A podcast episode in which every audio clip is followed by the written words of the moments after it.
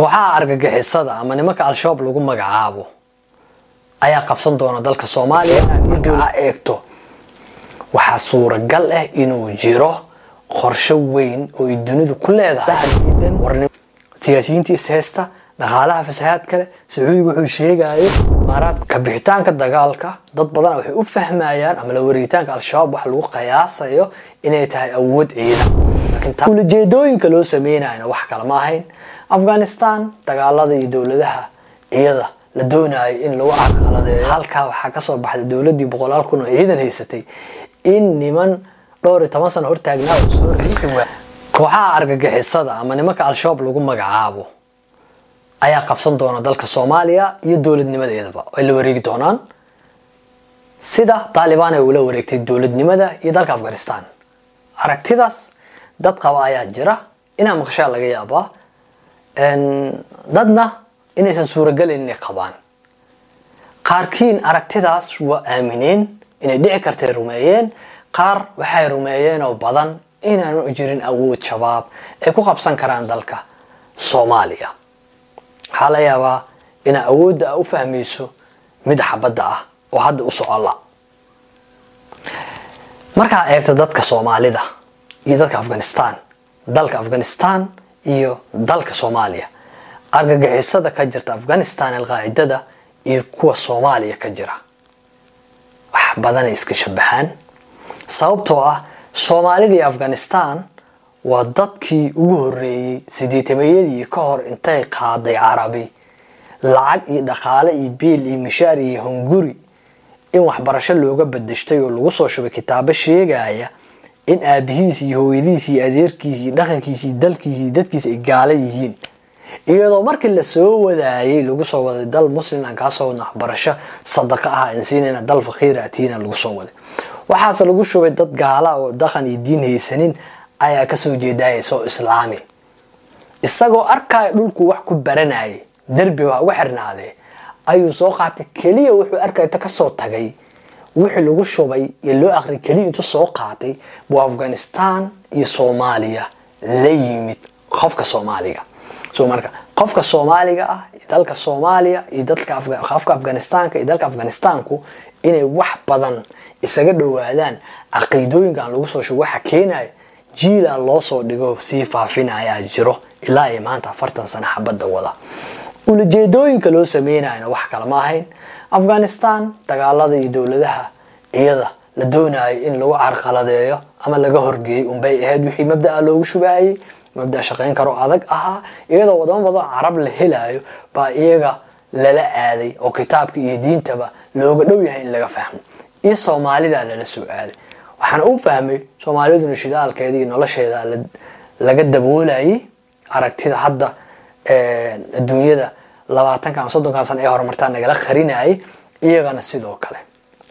Ugu dambeyn xabad afartan iyo dhowr sano hala rido.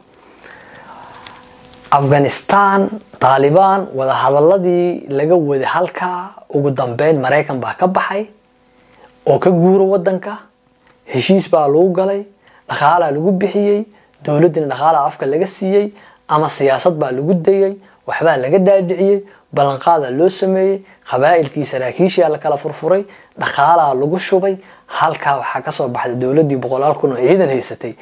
In niman dhowr iyo toban sano hortaagnaa oo soo riixi waayey inay maali cadday soo dardaraan.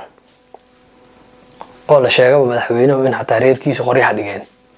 Afghanistan. Afghanistan iyo eeraboorkeedii iyo maxaala kabul waxaa soo gaaray. Nimankii taalibaan oo maraykanka iyo gaaladii iyo u n kiba galbinaya iyo saraakiisha la shaqeynaysa diyaaradda saares ka bax dhahayaan. Taas waxay ahayd wadahadal iyo isfahan iyo ka bixitaan laga shaqeeyey sababtoo dantii laga lahaa laga gaaray danta labaadee laga leeyahay waxaa waaye in la sii daaliyo iyagoo isku mashquulaan. Waata taalibaan maanta dhees hanalala wada dalka dhaqaalahana la geliyo siyaasadda wax nagala tuso adduunyada nagula soo daro. Ya oo cid walba leedahay iga raalli ahaa ulajeedka lagaa lahaa waa lagaa gaaray soomaaliya markaa u timaado marka suuragal ma tahay inay la wareegto al-shabaab. Haddii dunida soomaaliya dhinacan u wado ay isku dayda in dhinacan u jeediso way qabsan kartaa. Sababtoo ah iyadaa hadda waqti dhaqaalo ku bixinaysa markaa eegto marka hadda kabixitaanka dagaalka dad badan waxay u fahmayaan ama la wareegitaanka al-shabaab waxa lagu qiyaasayo inay tahay awood ciidan. Laakiin taa ma aha inaa fahamtid ayaan rajeynaya mawduca biyadhaca hadalkeyga markaa eegto amison oo la sheegaya inay baxday. Dowlad oo baxayso sorry dhawaanahan dowladda oo dagaal duulaan banaanka u baxday. Maraykanka iyo turkiga oo dagaalkaa ka maqan. Keliya imaaraadka oo diyaarada ku saacidaya sacuudiga oo furay xarun ninkii dhaqan celin u soo baxa shabaabkan keliya. Dhaqan celinaynaa dowladaha safka hore iyaga naftirkood ballanqaadkii dagaalka inay nala galaan ka baxay markaa eegto. Iyo dowladdu intisqaabad halkaa tagtay iyada isku haysata dhabarjebin. Madaxweynihii mucaaradka sheegaya inay dhabarjebinayaan ama dagaalku ay xagaldaacinayaan iyo maamulada qaar dowladda soomaaliya sirdoonkeeda oo sheegeen saraakiil ciidamo iyo sirdoon iyo dhaqaala wadanku fasahaadina yimaadeen. Saraakiisha uu sheegay madaxweynuhu inay dembi galeen oo la sheegay inay ciidamadii dowladii iyo la dhabarjebiyey ciidamadoo wax la siiyey saraakiishoo la kale dagaalka isku fahmila waxaasoo dhan markaa eegto. Dadka qaar waxay qabaan dagaalkan waxaa loo aaday banaanka oo haddana noola tusaayo awooddii shabaab shala aanu lahayn mid ka weyn oo ah in ciidamada dowladii oo toban qofood ku jooga aagag shabaabkii soo hujuumi waayey. Maanta labaatan kun ciidan loo geeyay inta shabaab soo hujuumo oo saa u qaramsado hubka qaadanaya waa dagaal banaanka loogu baxay shabaab oo dowladda awooddeeda inta la bixiyey. Haddana in jug la gaarsiiyo dadka la tusaayo awood aanu jirin oo ay shabaabku leeyihiin laakiin la abuuray. Taageero la'aanta maraykanka iyo turkiga imaaraadkun wax tabara lahayn dhaqaalaha fasahaadka wadanka waxa madaxweyneha uu ka sheekeynayo marka aa eegto. Waxaa suuragal ah inuu jiro qorsho weyn oo ay dunidu ku leedahay warnimo iyo howshidaalka adduunyada waa gabaabsi. Isticmaalkiisa. Waxyaabo kalaa la isticmaalayaa yaanan kan soomaaliya nagula soo fatahinin kan yaree carabta ha u gadmo kanaa noo sii yaali kara. Dowladaha china iyo rushia iyo adduunkan kalena aan ka sii ilaalino. Ee nimankan jabtar ha loo dhigo. Jabtarka la dhigi kara ani kan inuu yahay baan u fahmay. Markaan dhegadhegeeyay dad badan hadalkooda.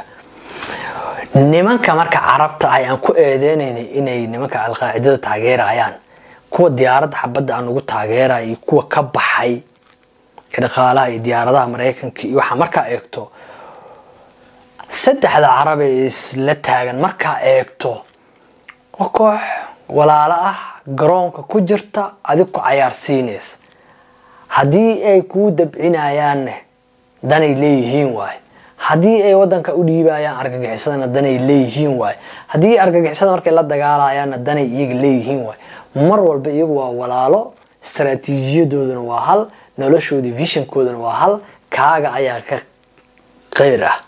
So marka maadaama isku ganacsi noqon kartaan inay ganacsigaaga dumiyaan caqliyaday kaa xadayaan laakiin badeecadaadii waa haysataa. So marka badeeco kasta aa haysatid istaraatiijiyad iyo caqli lagu iibin kara haddaadan haynin ama lagu ilaashan karo waxay tahay ma jirto.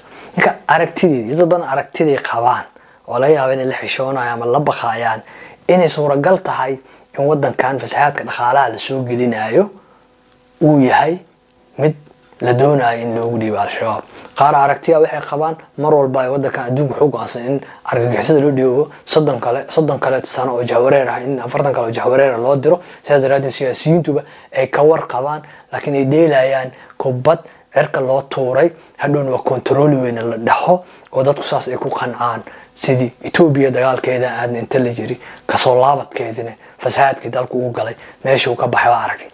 Kii xaakintaa la galay dagaalkeedii fasahaadkeedii meeshuu ku dambeeyey waa aragtay lama fileyninte ka etoobiya wixii ka dambeeyey lama filin kii maxaakim wax ka dambeeyey lama filin. Midkan hadda waxa ka dambeeya ma filan kartid laakiin qoladii dejisay way garanaysaa marka fudeedkan mucaaradada beelaha diidan siyaasiyiinta isheysta dhaqaalaha fasahaad kale sacuudiga wuxuu sheegayo imaaraadka waxyar uu qabanaya turkiga maraykanka oo maqan nimanka geeska ama dowladaha dariska ee ballanta uga bax madaxweynaha aminsona baxaysa waxaasoo dhan waxay bixinayaan humaag ah. Nimankan ha loo celiyo arrin kale. Arrinkaas yay faa'iido ugu jirtaa. Haddii waddankan argagixisada loo dhiibo waxay faa'iido ugu jirtaa etoobiya iyo kenya waxaa sii dhaboobayo kenya inay kismaayadeeda qabsan doonto kala carar kadib. Nimanka etoobiyana inay bad u baahan yihiin baddeenana sidaan ku helayna xoog hadeed noqoto ha ahaato markay ahaydna.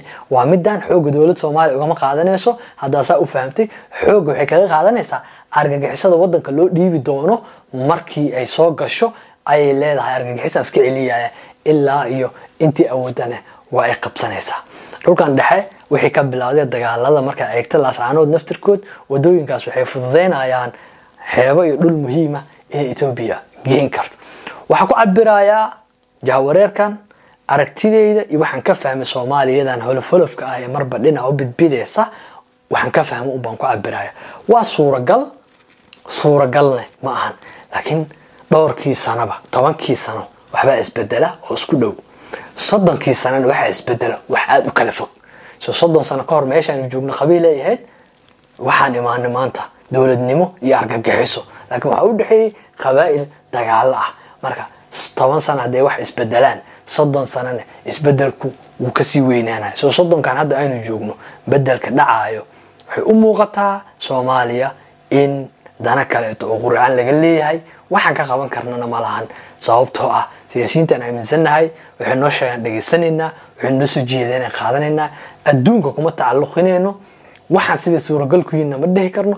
Meeshay marayn shalay iyo berri iyo daraad iyo saad dambaba ma garanayno. Laakiin siyaasiyiintu subaxay nala joogaan waxay noo sheegaana yeelnaa waaqica dhacane waan ku qanacsannaha dad iimaan lahaanahay laakiin iimaanku saa maaha. Inaa caqliga ka fikirto hortaad u socoto geedaha iska ilaaliso iimaanka ayay ka mid tahay. Laakiin gawaarid isku dhigto iimaanka kama ah oo naftaada aada haligto isku soo wada duub marka aragtideyda. Ma ahan waxa u sheegaya inaa adiga jecleysatid midna inuu naco laakiin waa suuragal in argagixiso soomaaliya ay la wareegto. Haddii ay danta ay leeyihiin qolyaha soomaaliya hadda wadadaas u wado ama soo wada tobankan sano ama labaatanka ama soddonkan sano hadday dooneen way u dhiibi karaan. Sababtoo ah siyaasadda soomaaliya lagu hago maanta ma ahan mid innaga aan leenahay oo qorshaheedu aanu dejino waa mid ay dejiso cidda biilka iyo lacagta iyo dhaqaalaha iyo nolosheenna aaminsan ee aan subax kasta diyaarad u saarannahay marka qofka soomaaliga sabar adduunyada ilaahay ha ka siiyo nolol fiican oo barwaaqale meeloo amni ku helahayana ilaahay ha siiyo